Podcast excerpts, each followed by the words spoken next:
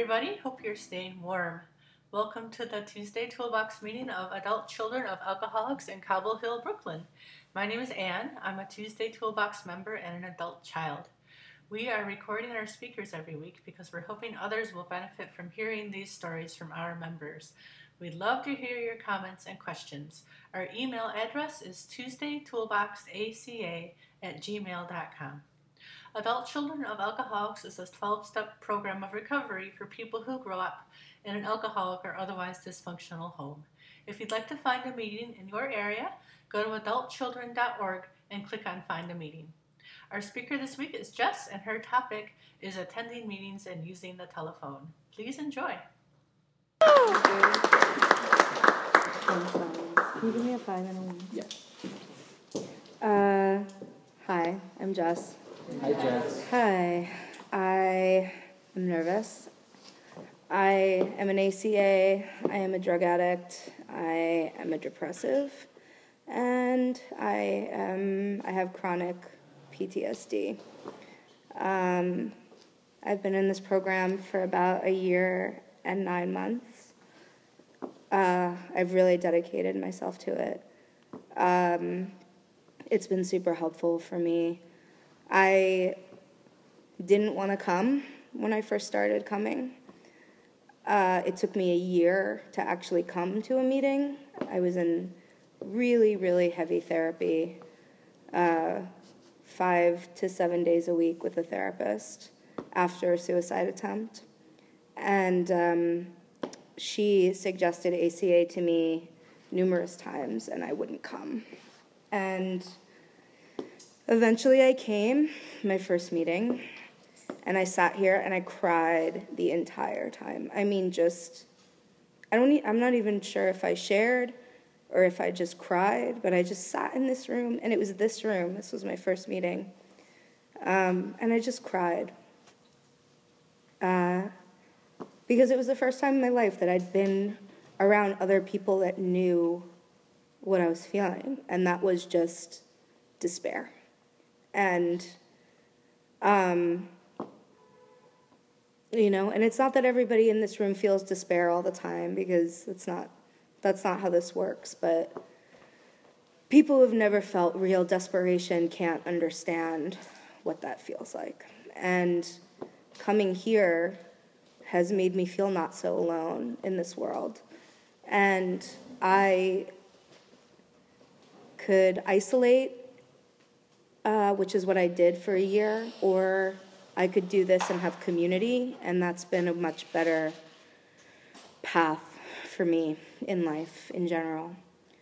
Um, some background on me. I mean, most of the people in this meeting already know my background, but um, my mother was a very severe alcoholic and drug addict. She died um, 10 years ago at this point.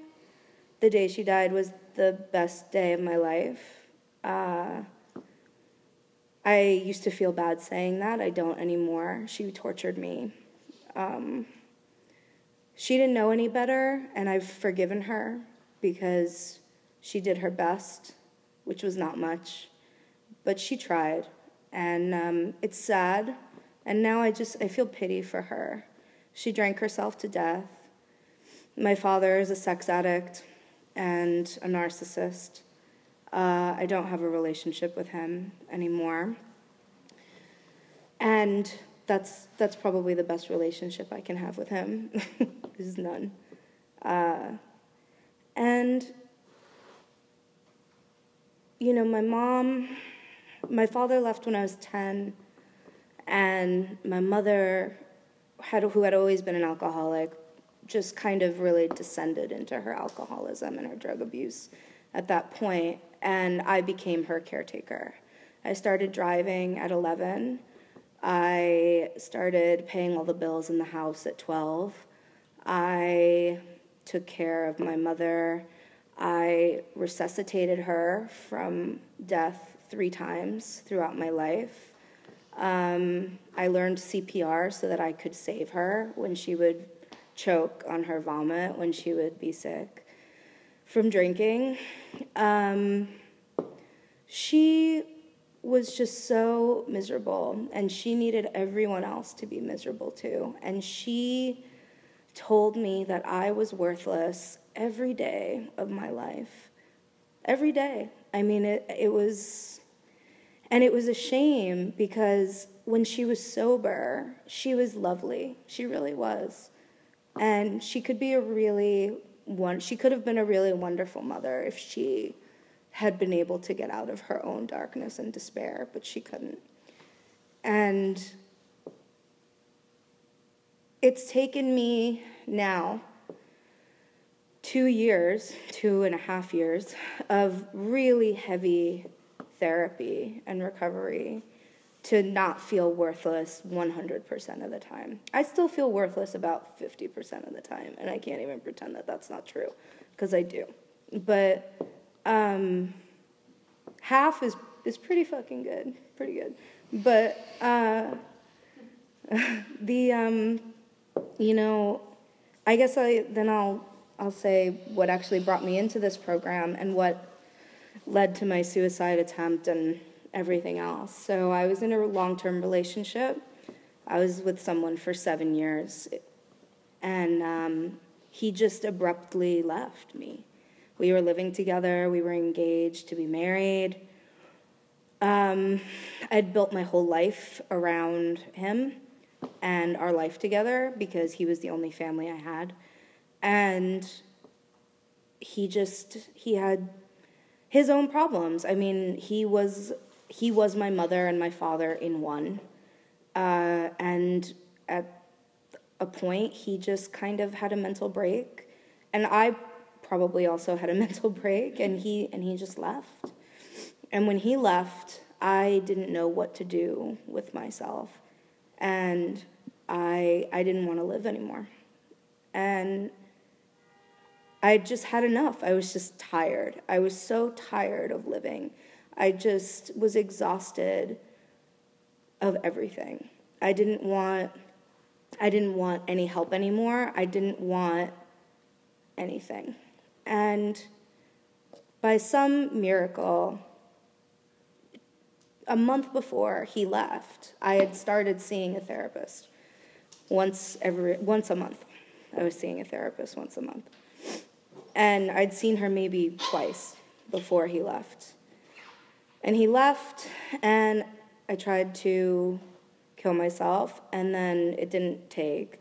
And um, I called her the next day, and she said, Okay, well, you have to come in, and I have to either report this because it's my job, um, or you can agree to come here every day until I say you don't have to come here every day anymore. Uh, for free. I will, I will do this for you for free. But you have to commit to this. She said, because I think that you can get better, and I think I can help you. And uh, so I did. I did. Seven days a week at seven in the morning, every day, for six months. Um, and then, you know, then to five days a week, and then to four days a week. And now I still go three days a week. But um, she said, once I started going down, and her and I were working together, and she said that I needed more and I needed community because I had isolated myself so much just within um, therapy all I did was my, my entire life was getting up, going to therapy, going to yoga, going to swim, going home, eating, going to sleep. And then I would get up and do the same thing every day. I did that every day for like eight months. Um, I couldn't work. I almost bankrupted myself because I couldn't I couldn't handle life. I couldn't work anymore. I couldn't do anything. And I hadn't, and I hadn't, you know, I had no family. I mean, I had a sister, but she was also raised by my parents. So, um, you know, she could only do so much for me. And um, it's been a really hard road. I, I can't sit and pretend that this has not been hard. It's been really, really fucking hard. And Um, but I can say that I feel better. I do feel better. And that's something I never really believed would happen for me. I, um, I didn't think I would ever feel better. And I really did believe that I was going to die. Even when I wasn't suicidal, I just believed that at some point I was just going to die miserable. At some point, that was my life was just going to end that way. And um, now I don't feel that way anymore. And I really think that this program had a lot to do with that. Uh, I've been able to have a really great community here, and it's been it's been really life changing. This place um, is very special to me. The people in this room are very special to me.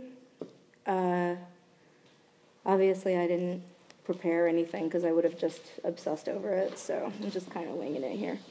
But um, I, I never thought, thank you, I never thought that anybody gave a shit about me or anything that I did or anything that I was. And that strangers, veritable strangers, give a shit about me is amazing to me. And, and I give a shit about you, like I do. I truly do. That's also something I never really thought I would feel either. um, but I do. And, um, you know, it's uh, sometimes I just, I can't understand how I got so lucky to be able to have gotten my mind around the concepts of recovery. Um, I again, I, like, I was a drug addict. I was a, I was a pretty heavy cocaine addict for a while, for a long time. Uh, I stopped that when I when I started therapy and everything else. But I mean, I've destroyed my body and my mind, and I feel bad about that a lot. But I come here and I feel and I feel better. And having a place like this to go to is a gift where other people hear you and see you and understand you. It's it's a gift. And it's um you know, some days are really hard. Today has not been a hard day for me, but yesterday was a really hard day. And, um, you know, somebody, I had a really shitty day yesterday, and somebody from this program sent me a message. And I was, and I remembered that I'm not alone here. I'm just not. And that's a, that's a gift. Uh, with these last five minutes, I'm going to talk about tools, since this is a tools meeting, right? Um, the biggest thing that's helped me is phone calls, being able to call people. Um, that's been a huge thing. It took me months of coming here before I got up the nerve to call somebody when I was just in a in a pit. And but when I did, I mean they were there and they listened and they didn't judge me and it was it was great. And then I was like, oh wow. And like the first time, like it was really hard. And then the second time was like a little easier. Now I'm just like beep boop boop. I'll call whoever. um, but that's that's been a huge that's been a huge tool for me. Affirmations have also. Um, I really my my mind runs away with itself, and it's it's almost never nice things. I have a negative reel that just runs on loop constantly. You're useless. You're worthless. Nobody loves you. No one is ever going to love you. What the hell is the matter with you? Why are you even talking? Nobody even wants to hear what you're saying. Why are you saying that? Even now, I'm doing that. Like in my head. While I'm saying this to you, I'm doing it. and I really need to say out loud to myself that that stuff is not true. You know, I saying it out loud helps. You know, you're not useless. You're not worthless. People love you. It's okay not to be perfect. That's another one. You know, thank you. And I, I know very well that I'm not perfect. Nobody is perfect. But I have fucking tried. I have tried. Eating disorders, what, you know, I've tried to be perfect. Um, higher education degrees, fancy jobs, fancy hats. I've tried. It doesn't work. Uh, but, uh, you know, I don't know. I guess I'm just going to say uh, I, I love all of you.